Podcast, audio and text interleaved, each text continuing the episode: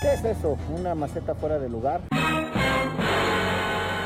Pino Suárez, tu no primer Próxima estación, calle 11. ¿Cuántas veces ha visitado el Torito en su vida, doña Julia? Infinidad. Pues aquí lo tiene, en calle 11, al periodista Javier Risco. Yo soy Javier Risco. Dani Blender.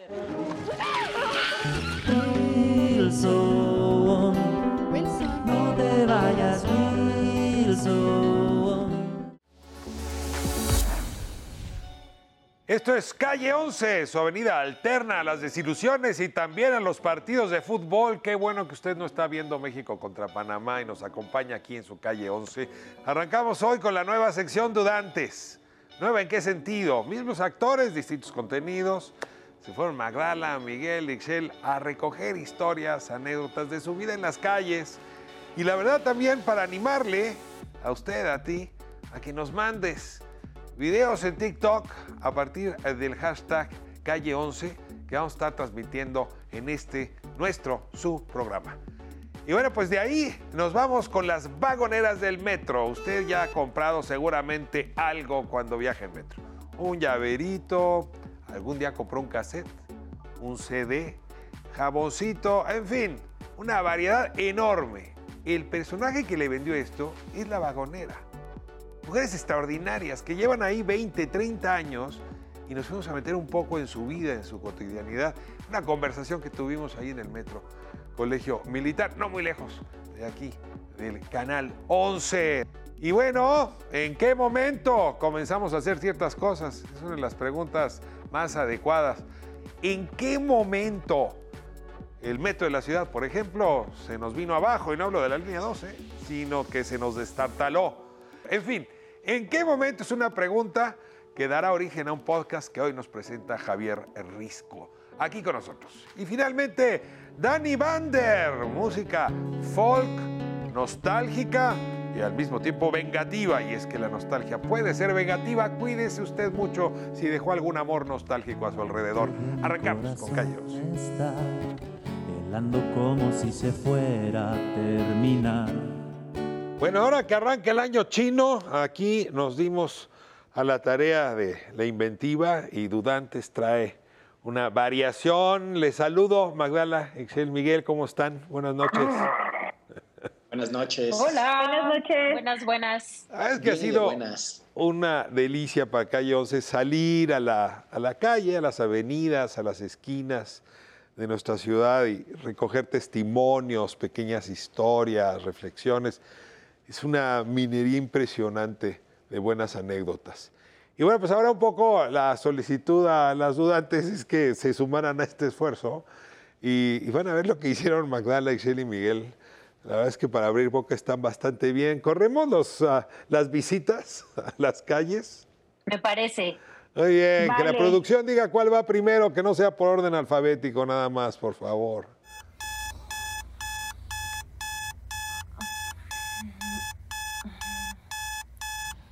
Estoy juntando todas las energías que tengo para salir a correr. Bueno, ya lo logré y estoy aquí en el velódromo de la Ciudad de México. El día de hoy tengo planeado correr 30 minutos. Al ratito les cuento cuántos kilómetros hice. Luego te he visto que corres como por intervalos, o sea que no haces carrera Ah, completa. sí. Llevo un entrenamiento, tenemos aquí un equipo, entonces nuestro coach nos pone los ejercicios y ya nos dice, por ejemplo, hoy tocan 3500 o 10600 y así vamos variando.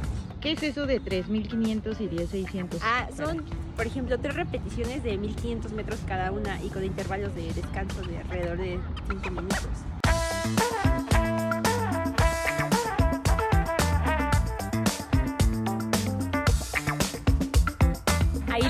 Llevamos, ahí la llevamos. Eh, me gusta mucho venir al velódromo porque además de la pista de corredores, hay otras personas haciendo ejercicio. ¿Cada cuándo vienes a entrenar? Bueno, tengo mi rutina. Eh, un día sí, un día no, un día sí hago barra y al otro día no. Pero al otro día hago cardio, abdomen y pierna. Pues casi toda mi vida he hecho ejercicio. He practicado varios deportes, básquetbol, fútbol, crossfit, natación. O sea, me, estoy muy dedicado a esto del deporte y la verdad es que me gusta mucho. Lo logré, amigas, amigos. 30 minutos, 5 kilómetros.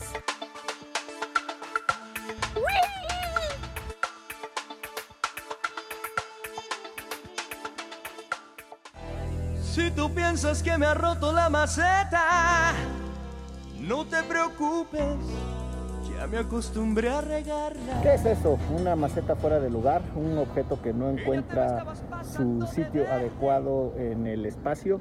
Pues no, es parte en realidad de lo que ha cambiado en el paisaje urbano en la Ciudad de México, derivado de lo que generó la pandemia. ¡Maldito coronavirus! Como saben, pues necesitamos más lugares al aire libre, espacios que sean más cómodos para convivir y pues precisamente eh, muchos restaurantes en la Ciudad de México lo que tienen ahora son estas terracitas que pues ocupan parte de la calle.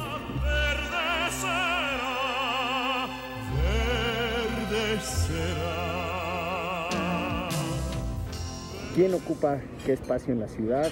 ¿Cómo nos adaptamos? ¿Cómo vamos cambiando? En el caso de la Ciudad de México, el programa Ciudad al Aire Libre ha traído, como muchas otras cosas, también su dosis de polémica. Personas que no necesariamente están de acuerdo sienten que este es un apropiamiento del espacio público. Yo creo que es una buena reflexión eh, cómo nos organizamos y cómo nos ordenamos. Cuéntenos qué está pasando en sus ciudades, cómo se están organizando, cómo se ocupa el espacio público, qué opinan ustedes del derecho a la ciudad, quién cabe y quién no en la calle, cómo le hacemos para convivir de manera más armoniosa y más bonita. Por la ciudad de la furia.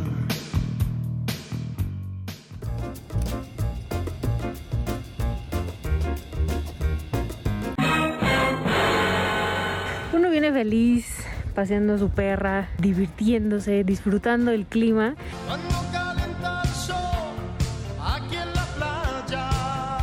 Y de repente, ¿qué se encuentra? ¿Qué se encuentra uno acá? Así, así los quería agarrar vecinos cochinones. Ándele, no sea cochina o cochino, compa. A nadie le gusta andar pisando popó y que sus zapatos queden olorosos.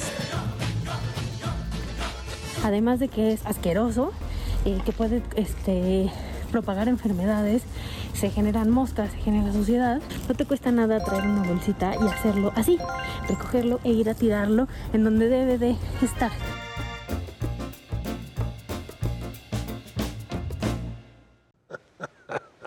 Bueno, pues ahí va la nueva sección.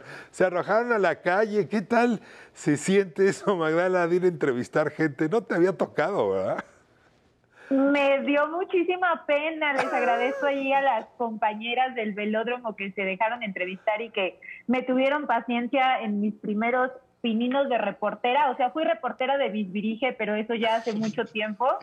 Y es otra, es otra experiencia, pues más bien ustedes también platíquenos en redes sociales qué les parece esta, esta nueva sección de dudantes.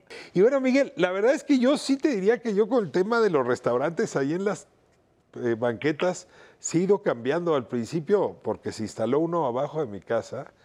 Me enfurecí porque ya no había dónde estacionarse. Otro espacio más donde no podía estacionarme. Pero se ve más bonita la ciudad ahora con esas macetas. Yo, yo sí te pregunto por qué elegiste el tema. Justo por eso, porque hay un cambio en el paisaje urbano, no alcanzan a ser las ciudades jardín de finales del siglo XX, que en las que se soñaba que era casi 30% jardines y 70% construcción, pero me parece que nos han traído cosas verdes más a la vista. Yo prefiero que, que, un restaurante ocupe la calle o que lo ocupe un coche. No sé si opino lo mismo de las banquetas, ahí se las dejo. Yo sí creo que, que prefiero que las banquetas lo usen los peatones y sobre todo que pensemos en las personas que tienen movilidad reducida. Ahí no sé si me pone tan contento que los restaurantes estén expandiendo como la humedad en las, en las banquetas. Pero en la calle sí, ¿eh? Un coche menos, está bien. y mejor si es por macetas. Oye, ¿y no te animaste a preguntarle a nadie? A los que andaban caminando, a los meseros. Que Es sí se requiere, ¿no? Valor de, oiga, oiga, ¿no? Sí. ¿quiere usted salir en mi teléfono? Este, Es que el desarrollo de las habilidades reporteriles todavía va más lento. Este, quien sí reportera es la que está aquí abajo. Bueno, por lo menos a mí me aparece en la pantalla. No, está, está, nuestra- está a tu izquierda, digo, a tu derecha. A ver, qué buenísimo, el regañón que nos pusiste a los que no llevamos bolsitas. Yo trato siempre, pero horror siento cuando me doy cuenta que ya hice una barbaridad. Bueno, no yo, sino mantequilla, mi perrita, que se me olvidaron las bolsitas. Miss Ixchel, a ver, No. cuéntenos. A mí sí me parece de las cosas más poco solidarias y asquerosas que puede tener, no del perrito, perrita o mascota, de la, del dueño o la dueña, este, el, el momento en el, como dices, que no tienes bolsita, pues regresas a tu casa y vas y lo recoges. No creo que nadie vaya a decir, ay, voy a recoger esta popó y que cuando regreses a, este, ya se haya desaparecido. Ve a tu casa por una bolsita, regresas, la recoges y la llevas a donde va. Porque además sí siento que, eh, además de afear eh, la ciudad, sí es una cosa de solidaridad. O sea, ¿qué cosa más fea te puede, bueno, sí te pueden pasar muchas cosas feas, pero una de las cosas más feas que te puede pasar en esta ciudad es que te bajes de tu coche y de repente pises algo que se te quede en todo No, el zapato, problema es cuando te o vuelves a subir al coche. Lo que huele tu coche después es un desastre. terminas batiendo todo el coche y es como, no era ni tu responsabilidad, hay gente bien despistada que no va viendo el piso, este, que termina con todos los zapatos embarrados, o sea, unas cosas ahí muy tremendas que de verdad no te cuesta nada, ¿no? Ya tienes la responsabilidad de tener una mascota, pues aviéntate a, a- a cumplir con todas tus responsabilidades. Oye, pero una cosa que a mí me parece aún más alucinante, o sea, coincido con todo lo que dice Ishel, pero hay personas que recogen en la bolsa y luego dejan la bolsa también en la vía pública. El regaño también es para ustedes, porque eso es qué tipo de evidencia quieren que los extraterrestres reciban de nuestra sociedad. Colgadita así de la reja, ¿no? ¿Sabes? Las rejas y las Este bolsitas como si fueran esferitas. Bueno, para que nadie las pise. Y bueno, en realidad, eh, lo comentaba ya Magdala, es un pretexto para que usted que nos está viendo, para tú que nos estás viendo, pues nos mandes igual, no, no la bolsita del perro, por favor, quiero ser preciso, la- el, el- el video, ¿no? Pues con la tía, con el primo, con la banqueta, con el amigo que está haciendo cosas, en fin, con eh, el vendedor ah, ambulante, con... Aquí lo editamos, seremos muy cuidadosos de mantener el espíritu y la idea es irlos pasando a lo largo del programa, es decir, que estas sean las calles de todas nosotras, ¿no? Esa es un poco la idea. Y bueno, se abre entonces el canal de TikTok, usted pone hashtag calle 11, lo que nos manden, un minuto y medio más o menos, ¿no? Un minuto cuarenta y le juro que queremos maravillas para que su abuelita, su abuelito, su novia, su novia, pues aplauda estos aportes a la civilidad que estamos llevando a cabo en Calle 11. Esto Y lo tenemos que bailar. bonito. Si vamos a tener TikTok, tenemos que bailar. ¿Sí? Paso. A ponerse a dudar en la calle, no se olvide, hashtag calle 11, Mándenos. TikTok. Y ahora, hablando de personajes espectaculares, usted se ha topado con las vagoneras del metro, la que le anda vendiendo, pues que el libro, el casete, bueno, ya no hay casete, pero todavía hay quienes los vendían, o ahora Cubrebocas hace un gran negocio, hasta el gel se vende ahí en el metro. ¿Quién es esa persona detrás de ese oficio? La vagonera del metro y cómo sufre con la autoridad. A ellas también, por cierto, las mandan al torito, pero de eso no hablemos porque ya es hora de no ir al torito. Se lo insisto, es miércoles. Nos vemos en un momento allá con las vagoneras del metro. Próxima estación, calle 11. Quiero salir, quieren entrar, quieren subir, quiero bajar. Pino Suárez. Pino Suárez, tu estación, del metro es mi prisión. Pino Suárez, tu reventón, me oprime el Próxima corazón. estación, calle 11. Hoy calle 11 hace esquina con estación de Metro Colegio Militar, la línea azul. Cuando uno viaja en metro hay un personaje principalísimo y me refiero al vagonero, a la vagonera sobre todo, que nos va vendiendo todo lo que no sabíamos que necesitábamos y finalmente acabamos comprando. ¿Quiénes son esas personas detrás del el oficio de vagonera? Pues hoy estoy aquí con Julia, con Patricia. Me da muchísimo gusto tenerles aquí con nosotros. Gracias. Bienvenidas. Gracias. Pues ah, la primera pregunta, Julia, es Artículo favorito de venta de sus clientes en los vagones del metro. Dulce. Patricia. También el dulce. Ah, de plano es lo que más. ¿Y para usted? Pues yo he vendido de todo, libros. ¿Qué es lo que más le gusta a la gente? Mm, Pues hay mucha gente que sí compra el libro. De plano. Está uno aburrido en el metro y dice, ¿quiere un libro? Y a ver, ya, pues de una vez dígame, ¿cuál es el libro más vendido? Mm, Pues vendí mucho el de cuentos y fábulas. Es el que más gustaba. O sea, que se lo compran para los niños, para Y la para familia. ir en el, en el camino leyendo. Y luego acá, entiendo que Patricia empezó vendiendo acetatos. No, ¿verdad? Estoy exagerando. CDs, oiga, CDs aparecieron hace muchísimo Sí. en mi cabeza, en mi memoria. Y usted ya andaba de vagonera Desde cuando llegaron antes. los... A ver, cuénteme, ¿cómo llegaron los CDs? Eh, ¿Y ya- qué necesitaba usted para venderlos? Porque no que fuera a cantar, ¿verdad? No, me corren, me bajan. No, yo llegué desde antes de los CDs, Ya, treinta y tantos años. 33 años. Pues tenía usted cinco. Gracias, gracias. Llegué vendiendo dulce, chicle. eh, pasó el tiempo. Primero entró el cassette. Vendíamos el cassette navideño. ¿Y usted lo grababa o qué? Lo grababan y nos lo vendían ya, y así ya grabado. Me acuerdo que salió el de las ardillitas de Lalo Guerrero de Navidad. No, se vendía mucho. De ahí se dejó el cassette y llegó el CD, el CD. Oiga, y, y esto de llegar con la bocina así jalándola del No, carrito. era cargada en la, en la espalda. ¿A usted la carga en la espalda? Ajá, eran unas mochilas especiales donde le metíamos la fuente, las bocinas, armábamos ahí nuestro pequeño, este... Pues su sí. discoteca, ¿no? Su Ah, antro. Y ya el... eh, ¿Cómo se llama? Donde se mete el disco, se me fue el nombre. ¿La el, cajita o qué? el Dixman. Ah, el Disman. Ah, Dixman. también, claro. Y ya se conectaba y ya pues obviamente acá salía el- la, la discoteca, ¿no?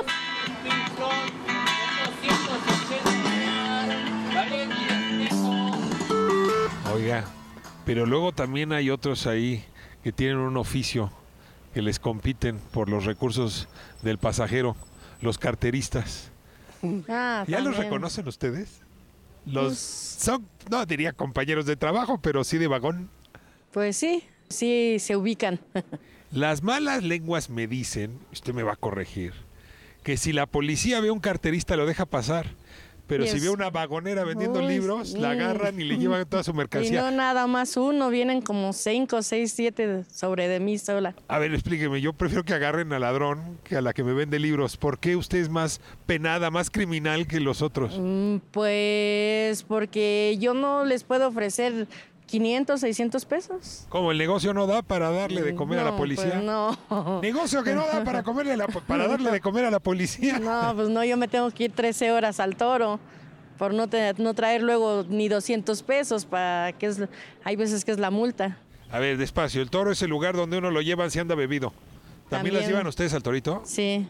¿Cómo? A ver, y- sin alcoholímetro y al torito. A ver, cu- cuéntame, Patricia, ¿cómo es eso? De hecho, no, no, no nos ponen porque estamos cometiendo una, este, es, es una falta administrativa lo que Andar nosotros calle, cometemos. pues es una es- falta bueno, no en la calle, en los administrativa. vagones. Ah, es una falta administrativa. Pero llegando al torito muchas veces nos ponen por prostitución, porque en el torito en- llegan prostitutas, llegan, este, los que toman o eh, también faltas, este, los que no pagan, que es por desacato.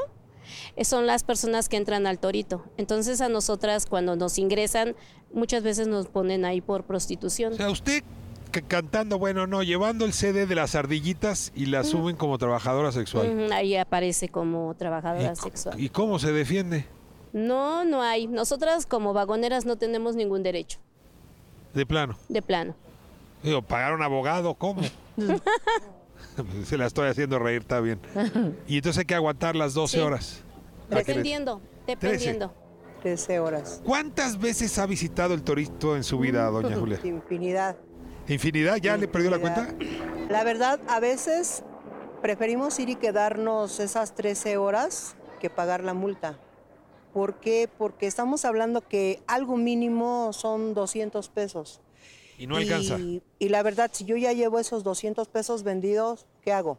¿Pago mi multa para irme, arriesgándome a que me vuelvan a agarrar? ¿O mejor lo guardo para el otro día darle de comer a mis hijos o pagar alguna deuda? Entonces, Muchas a veces mejor preferimos irnos a quedar esas 13 horas. Ahora, también con el riesgo de que a la hora que nos toque salir, esa es a la hora en que nos sacan. Si nos toca salir a las 2, 3 de la mañana, una, que no hay transporte, pues nos tenemos que esperar afuera. Años atrás nos daban la, la, gracia de extensión de tiempo, que decías, bueno, te toca salir a las 3 de la mañana, pero te vamos a hacer la extensión de tiempo a las 5, para que por lo menos ya a esa hora está abierto el metro y vayas. En las colas te aprietan, te pican, la cartera te van a volar. A ver, ya, ya me confundí.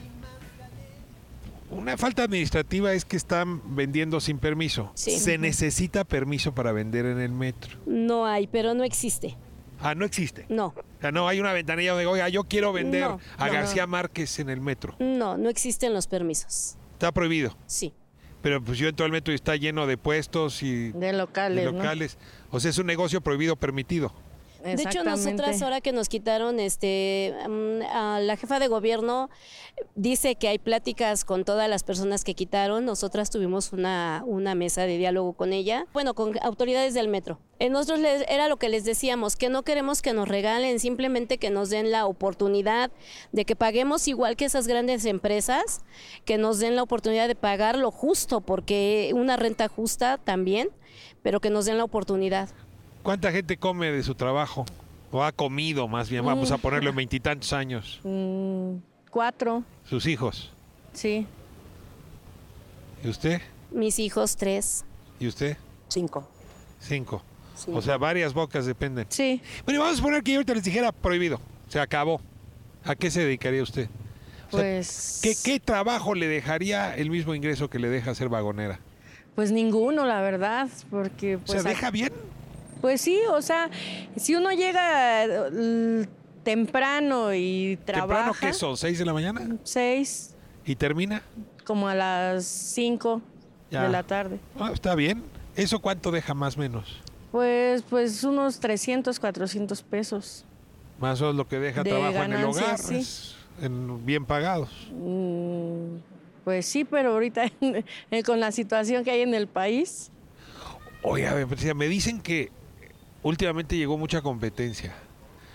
Que abogadas, profesionistas que quedaron en la calle se metieron de vagoneras y que hasta andan vendiendo su ropa, ¿es cierto? Pero no eran vagoneras, fueron las feministas que entraron y que se les dio, este, yo quiero creer que un permiso, venían apadrinadas porque no se les decía, no se les hacía, no se les tocaba.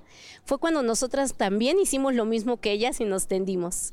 ¿Se Y tendieron? Sí, nosotras teníamos una colectiva donde estábamos todas nosotras y este y pues ya ¿Dónde nos se quitaron. tendieron, Patricia? Yo me lo perdí en Tasqueña. Sí. Ahí todas eh, como tapete. Sí. ¿Y les sí. hicieron caso no? Pues nos dejaban trabajar porque como estaban las feministas y no las molestaban, pues nosotras tampoco nos podían molestar. ¿Y usted es feminista? Desde el momento que soy mujer, soy feminista. Eh, Suena la chicharra dururú. Las puertas se cierran, me van a torcer. ¿Recomendaría ese oficio para su hija? Pues mis hijas también son vagoneras. Ah, mire, o sea, se vuelve la familia. Sí, sí. ¿Ahora qué anda vendiendo? Ahorita estoy trabajando en cubrebocas, gel antibacterial y armo ofertas de fruta seca. O sea, de fruta seca. O sea, las modas han pasado por sus manos. Cada generación, cada año se venden cosas Diferentes. distintas. Entonces ahora el cubrebocas y el gel, pues me doy cuenta. ¿Qué más está de moda? Mm. Producto chino, esferitas. Pues bueno, ya se acabó la Navidad. Pues sí, ya un mes ando yo fuera Pero por- reloj. bueno, por ejemplo, mm, yo trabajo mucho este, en los vagones de mujeres. Entonces, lo que es la bisutería, ligas para el cabello, este, depiladores, rímel. O sea, todo eso se vende en el vagón de las mujeres. ¿Prefiere el vagón de las mujeres? Sí. ¿Porque es más seguro o porque compran más las mujeres? Este, pues hay más variedad para venderles a ellas y digo, como mujer siempre necesitamos, siempre necesitamos algo. ¿Le ha tocado un pasajero chocante, desagradable? Iba yo vendiendo, era yo mucho más joven. Entonces, O sea, tenía seis años, le digo. entonces iba yo vendiendo. Al pasar por un, por un asiento, eh, iba un señor como de unos 60 años y me tocó un, un- Pecho. un pecho. Y pues yo me puse y me dijo que lo mismo que las autoridades, que no, no valíamos nada, que estábamos estorbando. Y fue una cosa muy fea porque me, man- o sea, como era una persona grande, yo tenía ganas de pegarle, pero no le pegué porque dije, se me van a aventar toda la gente porque es una, una persona grande, aunque él haya tenido la... ¿Y qué hizo? ¿Salió del vagón llorando? Sí, sí, la impotencia.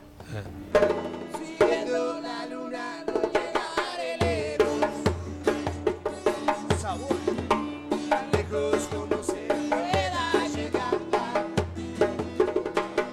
queda la última pregunta y esta es de técnica, se la va a tener que pasar a su competencia.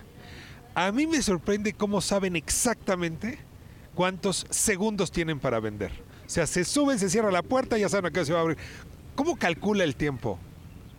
Pues es que a través de los años uno va adquiriendo lo la, siente la- ajá, así. ya la, la experiencia y uno ya va calculando qué tanto tiempo nos hacemos de estación a estación.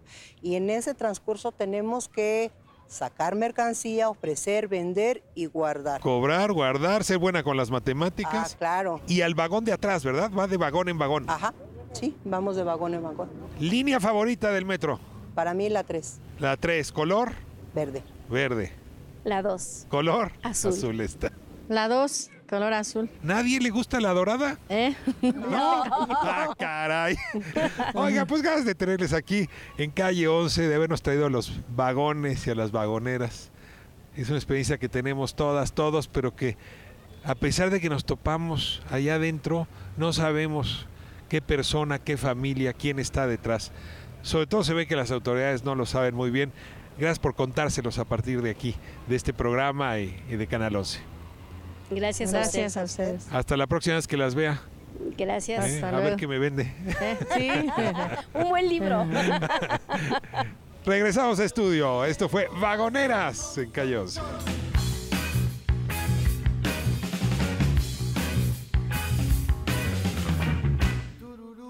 Próxima estación. Terminal Politécnico.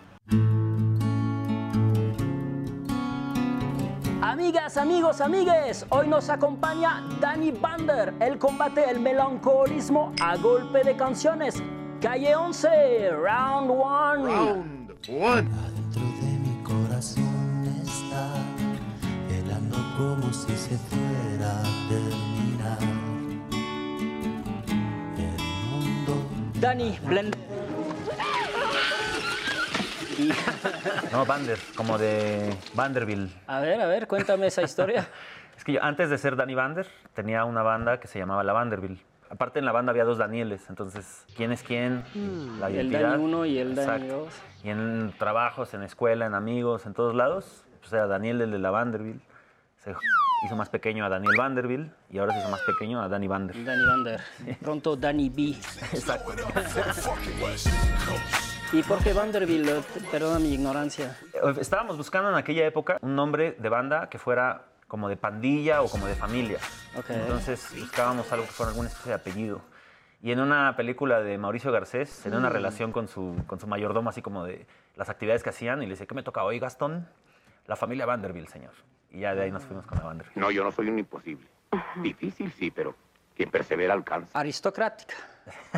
O sea, Con, con alcurnia. Ándale, suena a esos como esas escenas que se hacen ¿no? en la oscuridad, donde los poderosos del mundo Claro. vienen a... Donde se mueven las fichas. Donde inventaron al COVID.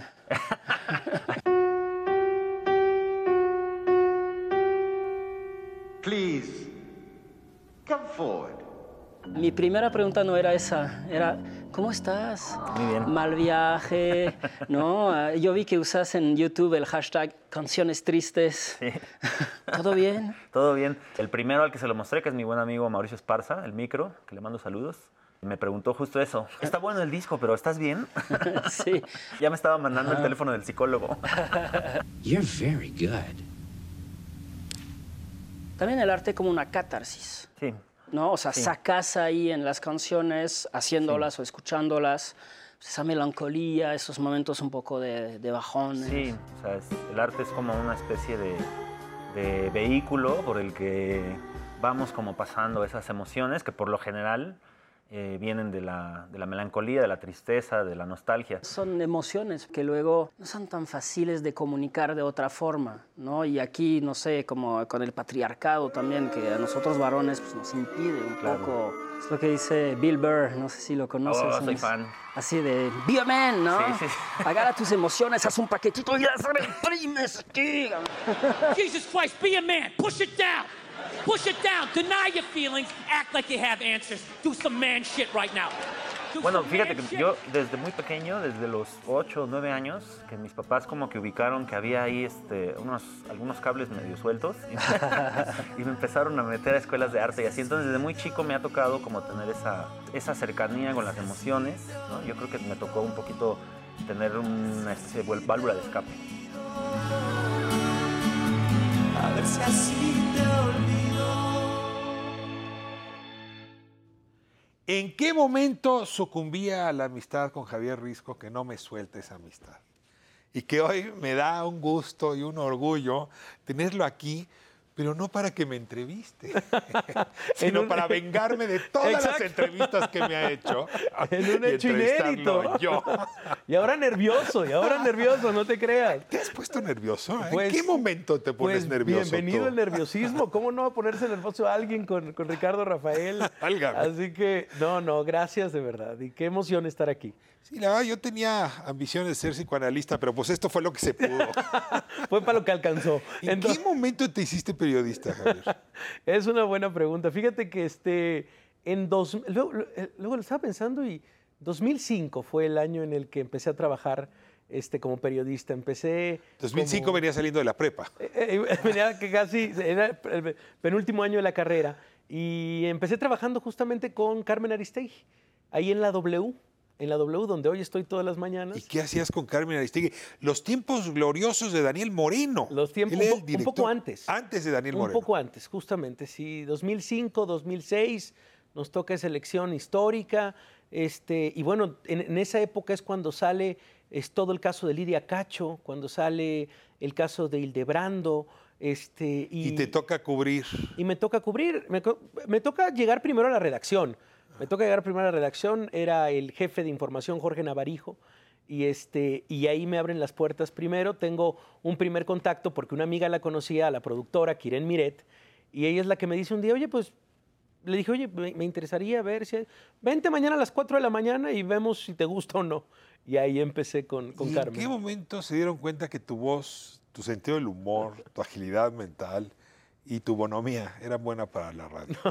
No lo ¿Eso sé. cuándo pasó? No, no lo sé, fíjate Digo, que- hoy te oímos en las mañanas acompañado o acompañando, yo ya no sé cómo se frasea eso, a Gabriela Marketing, los, las dos mejores risas de la radio. Pero esto viene de alguien que, que la radio lo quiere, te trata bien, te- el micrófono le gustas. Sí, creo que la radio te- te- es un medio que te desnuda, porque la televisión muchas veces cuando haces... Ah. Qué bueno que estamos en televisión. Haces- No, que no me hubiera gustado.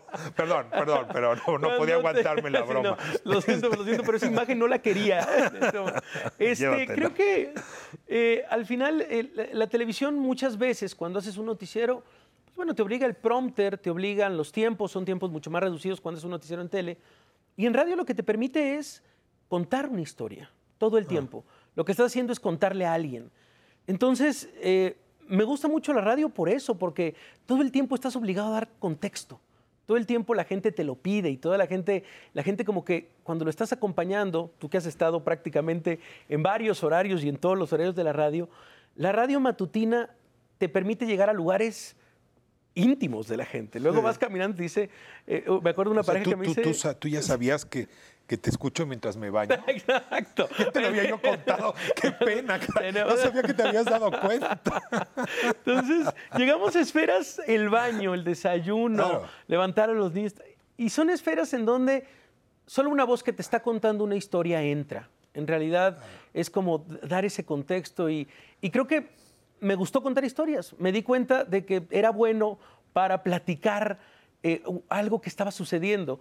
Y a partir de ahí empecé haciendo las cosas con Carmen. En 2012 empecé, eh, después de siete años de, de estar en distintas redacciones, de hacer distintos proyectos, empiezo en Ibero 90.9, tengo un programa matutino que se llama El Resplandor. y también hago un programa de televisión que se llamaba Lo que no se dijo en Efecto Noticias. Y fue en 2012. Ya 10 años, es que Sí, qué es- es horrible. nada, es qué, nada. qué horrible pregunta. Cuando, cuando digas 20, Sí, llevo que digas 25 en 30. W, en fin. No te aburres. No, trato de no. No, y no se puede aburrirse, no, puede aburrirse uno. ¿Y O sea, no te puede sientes aburrirse. explotado por ti mismo? Pero cada aventura que te echas es, Sí, un es poco, presión pero- sobre la espalda. Pero, ¿no? pero es, es, es- es- no sé, vaya, es, es apasionante entrar en distintos proyectos, en estar pensando, este, todas las mañanas, pues estar ahí de 6 a 10 de la mañana en W y te dicen, te vas a acostumbrar, nunca te acostumbras a despertarte temprano. No, O sea, no es horrible. Y es que horrible. no puedas cenar con los amigos, Con los que no puedas sí. Sí, beber. porque exacto. Y luego tienes el sábado en la mañana, a las 4 de la mañana ya despierto. Y, y tu, tu alianza ahora con, con Alejandro Legorreta, que es el, Sí. el dueño de esta revista que fundó Guillermo Osorno, espectacular, Gato Pardo, eh, que nos ha dado formidables lecturas, piezas crónicas, investigaciones periodísticas, y que ahora está como en una resurrección. Sí, sí, sí. Justamente a partir de que Alejandro le entró. Y ahora me han dicho que has regresado a un formato que no creo que ya te haya tocado a ti, pero uno lo recuerda, ¿no? La radionovela. Hay una nueva versión de la radionovela que es el podcast. Sí. La verdad es que sí, es como si la radio regresara en otro formato. Cuéntanos, Sí. cuéntanos de, de- Bueno, de la- este, de este podcast. La firma Gato Pardo, pues es una firma eh, muy conocida en el mundo periodístico, creo Ah. es una firma con muchísimo renombre, en donde han pasado muchos y grandes cronistas de Latinoamérica. Y el impulso que ahora le da Alejandro Legorreta desde hace un par de años, creo que es eso, creo que es un tema de una revista que eh, va mucho más allá de lo impreso. Ahora ves Gato Pardo y bueno, pues es un objeto de, de- de- de lujo y de belleza. O sea, tú ves las, las- las ediciones de Gato Pardo impresas y dices, bueno, ahora ¿cómo le hago para, para enmarcarla? Porque bueno, son fotografías y textos increíbles. Y a la vez como que dijo, bueno, hagamos una revolución como objeto, pero también hagamos una revolución en los formatos de los cuales la gente está hablando.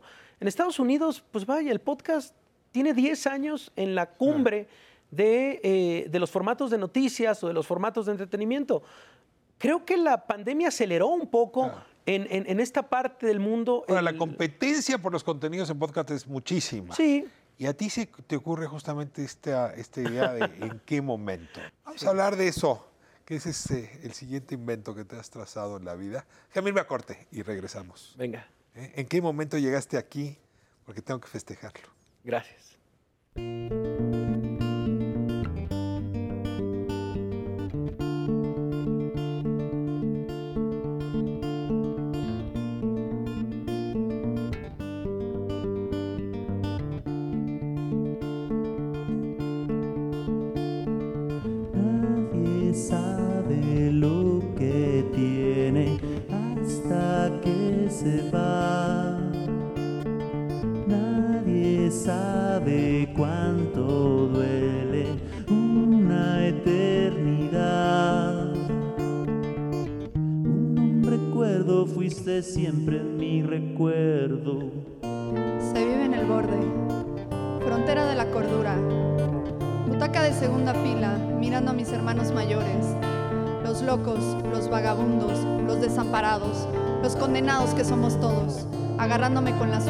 Lados, tratando de no caer. Nadie da lo que promete, mentira toda la verdad.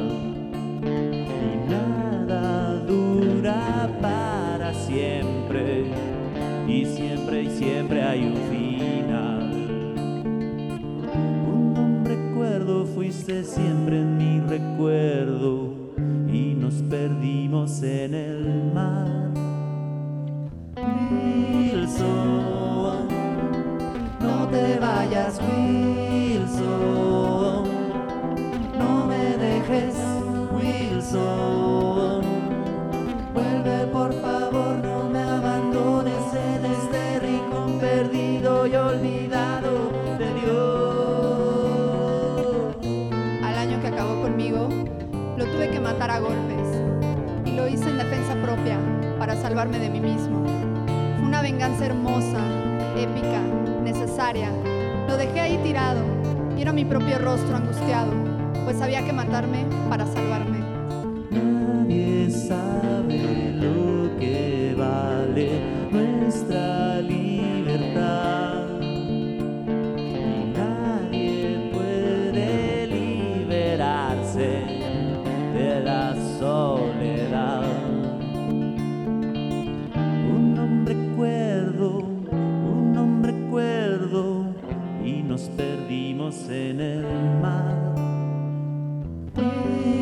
Wilson,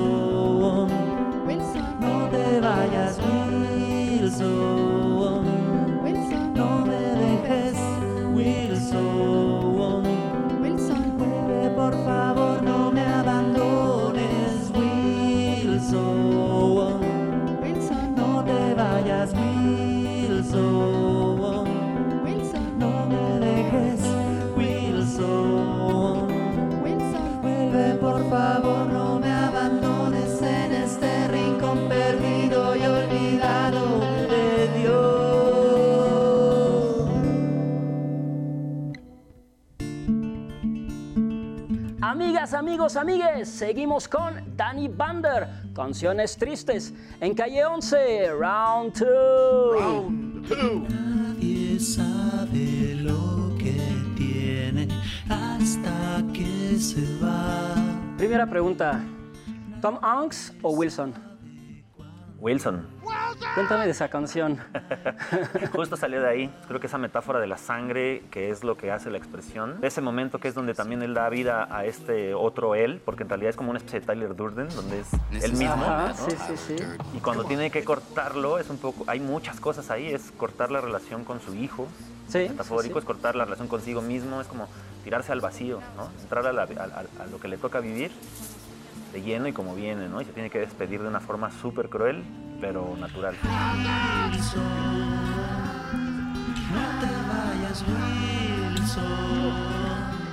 Justo te iba a preguntar, náufrago o acompañado, porque cuando ve uno tus canciones empiezas con muchos arreglos, Claro. como trompeta mariachi y así, y las últimas producciones, ¿eres tú, una guitarra? Sí. Náufrago. Totalmente. Ya. Wilson ya se fue ya en el mar. Sí, totalmente. Esa canción refleja el concepto del disco en general. Violenta, te mate a golpes en defensa propia, ¿no? Si parafraseo un poco Claro. la letra, ¿no? Sí. Sí, sí, sí, es un poco así, pero yo procesé de alguna manera, primero inconscientemente, y luego me fui dando cuenta que era mi forma de procesar la separación con mi banda, que era un proyecto muy importante en mi vida y cortó de tajo. Y estos discos fueron mi forma de, de procesar eso. Al año que acabó conmigo, lo tuve que matar a golpes. Y lo hice en defensa propia, para salvarme de mí mismo. Fue una venganza hermosa, épica, necesaria. ¿Perdón o venganza? Venganza. Venganza. Sí, soy vengativo y rencoroso. Ok, porque venía vinculado a la pregunta sobre los muñecos. Son muñecos vudús también, o sea, y esa persona que está del otro lado de la pared viendo el televisor está hecha a la efigie de, Claro, de claro. alguien en particular a quien le estás, ¿no? Que se le quemó la casa casualmente. Casualmente se murió el no lo hemos visto desde entonces. no, este, yo eh, me identifico con la venganza, me identifico con todas las películas de Quentin Tarantino, tu tocayo. Uy, sí, sí, sí. Creo que es un sentimiento que, con el que podemos tener oculto, pero en realidad todos podemos tal vez sentir. Y creo que es natural. Pues ya después vendrá el perdón, a lo mejor. ¿Quién sabe? Sí, para uno mismo, yo creo, porque luego los pensamientos vengativos te, te comen de adentro, ¿no? Los puedes sacar de otra forma, los puedes convertir en obra. El arte, el arte como catarsis, la sublimación, ¿no? Exacto, catarsis, sublimación y también liberación de todos esos eh, pensamientos que te podrían estar acercando a la locura. Los metes ahí, prendes la licuadora. El sacas- blender. Vamos, el Danny Blender. El Danny entra. Blender. Siempre hay un punto de inflexión. Siempre hay una vuelta de tuerca. Yo soy Javier Risco y quiero buscar esos momentos en que la historia se partió en dos. El punto de quiebre en el que todo cambió. Responder en qué momento. Este es un podcast de Gato Pardo. Pues aquí lo tiene en calle 11 al periodista Javier Risco, amigo querido y muchas gracias. un ejemplo, ¿no? La verdad es que ha sido alguien que no le gusta el techo, ¿no? O sea, lo rompes una y otra vez, te reinventas. Y ah, entiendo que vas con un podcast que se llama ¿En qué momento? Sí. ¿no? Ya estuve abusando del título para introducirte. ¿Qué es eso de en qué momento? ¿Qué, Pues qué es- concepto es como podcast? Es un poco salir de la dinámica de la coyuntura. Creo que todo el tiempo estamos, eh, nos absorbe las redes sociales. Estás en Twitter y quieres saber a la 1.30 de la tarde si Lozoya va a estar libre o no, si, este, se va, si metieron un gol de último minuto, tal. Y lo puedes tener. En 15 segundos puedes saber este, si está o no. Entonces, Muchas veces cuando hacemos programas diarios, cuando hacemos columnas diarias, nos vamos con los temas de coyuntura. ¿En qué momento es un proyecto que planteamos Alejandro y yo como para tratar de contestar preguntas que tenemos en la cabeza y que no han sido contestadas o no con la Y que no son del suficiente- presente. Y que no son del presente, aunque la verdad es que tienen puntos en Pero donde como se que, ¿en tocan. qué momento se inventó el corta uñas?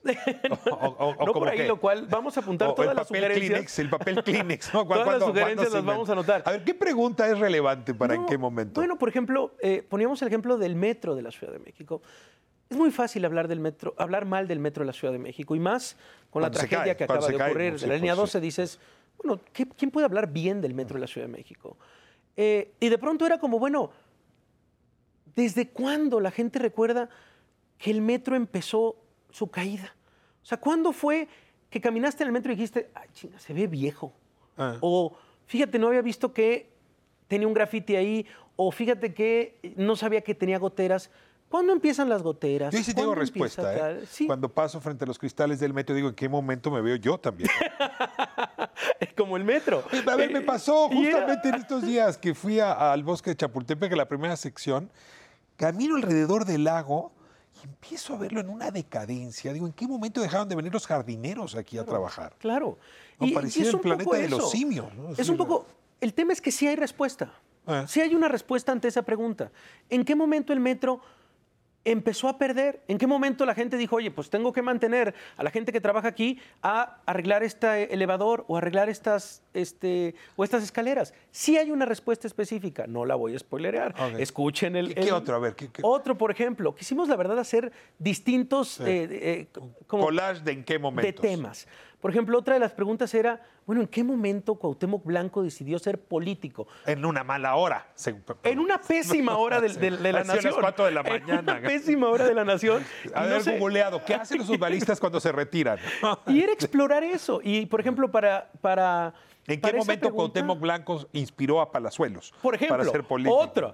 Y, y dices, bueno, hay una respuesta en la cual lo empiezan a acercar ciertos amigos. Él toca base con su familia, con su mamá, y su mamá le dice, tú estás hecho para ayudar a la gente. Y dice, y yo me la creo. Perdona más yo- que regrese a la coyuntura. ¿Sí, sí sabes qué amigos fueron los que lo empujaron Exacto, a ser para llamarles gobernador? enemigos. Ahí está en el podcast, ahí está en el podcast. Y es un poco responder eso. Por ejemplo, otro de los temas era, ¿en qué momento un niño decide migrar? Por ejemplo. Estamos acostumbrados a ver que en las caravanas migrantes van cientos de niños como un fenómeno que ocurre ¿Y qué desde hace algunos ¿Lo- años. ¿Los entrevistas? ¿Le preguntas al niño por qué lo hizo? ¿A su mamá? A Cuauhtémoc Blanco lo entrevistamos, a los niños tenemos... Ah, tienes a los actores en primera Sí, sí, sí, lo entrevistamos para este, para este podcast. Eh, con los niños fuimos a los refugios y era como, a ver, no queremos la respuesta de, tenemos que tenerla, pero de la autoridad que dice, no, bueno, pues los niños son tantos, tan-". no, no, no. ¿Qué te dice un niño? ¿Por qué? ¿Por qué decides irte con un vecino que tienes, tienes 10 años y la verdad es que tus padres o tus abuelos te dicen, ¿sabes qué? Mejor vete. O sea, mejor vete. Bueno, ¿qué pasa por tu cabeza cuando pasa eso? Entonces, esa era una de las, de las, de las preguntas. Uno, mi favorito es el de eh, cuándo dejamos de escribir cartas en nuestro país. ¿En qué momento, y también hay una respuesta, el correo mexicano dejó de ser eficiente? ¿Y quiénes Perdona, fueron? eh, no, no spoilees, pero no perder, dime la fecha. ¿Del correo? Sí, ¿Cuándo dejó de usarse el correo ya para mandarse cartas? No, no, no. Hay un, hay, hay un proceso de descomposición a finales de la década de los 80. Específicamente cuando hay ciertos movimientos burocráticos dentro de Correos de México que empiezan a impulsar la inversión de, eh, de empresas privadas DHL, Que llegan a México. Estafeta, Mexpa- Me- Mexpac, que, que era la de llegan a México entonces. y se empiezan a llevar talento de correos, cómo le haces, cuáles son las rutas, quiénes son, cuánto cuesta, y empiezan a olvidar a Correos de México. Hice un ejercicio y le mandé una carta a mi abuela en Veracruz. Dije, la estoy mandando tal día y me cuesta siete pesos mandar esta carta, quiero que llegue a Poza Rica, Veracruz. ¿Cuánto se va a tardar? Le pregunté a la directora del metro. De, De, tres de- a- de correos. perdón, de correos. Sí, porque si la mandaste en metro no, No, no creo que Dice, de tres a cinco días. Ah, ok. Fui al... Y le escribiste un mail de abuela, te mandé Abuela, una ahí te, ahí te va. Este, fui a- directamente al- al- a, a Correos ahí en Obrero Mundial. Me dijeron eh, de 10 a 12 hábiles. Ok, llegó en 14 días hábiles la carta. Llegó en 14 días hábiles. Y me puse a entrevistar a la gente que ama el, el correo. Hay un chingo de gente que ama el correo, que hay gente que trabaja.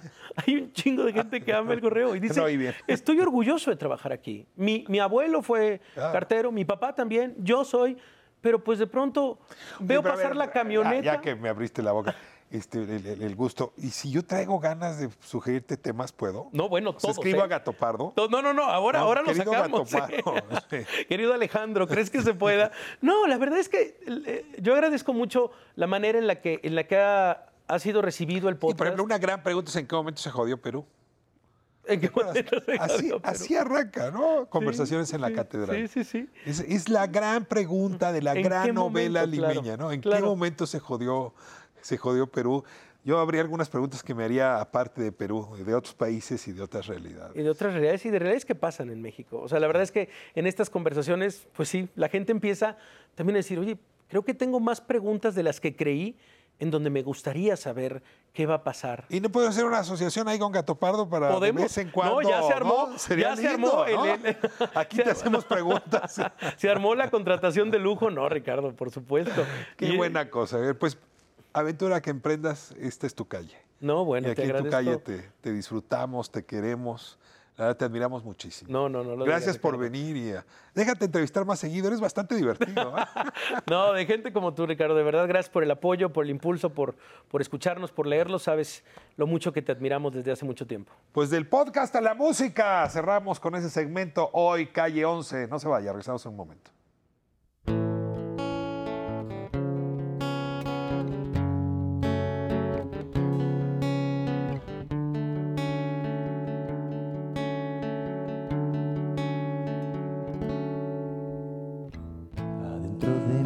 Corazón está helando como si se fuera a terminar.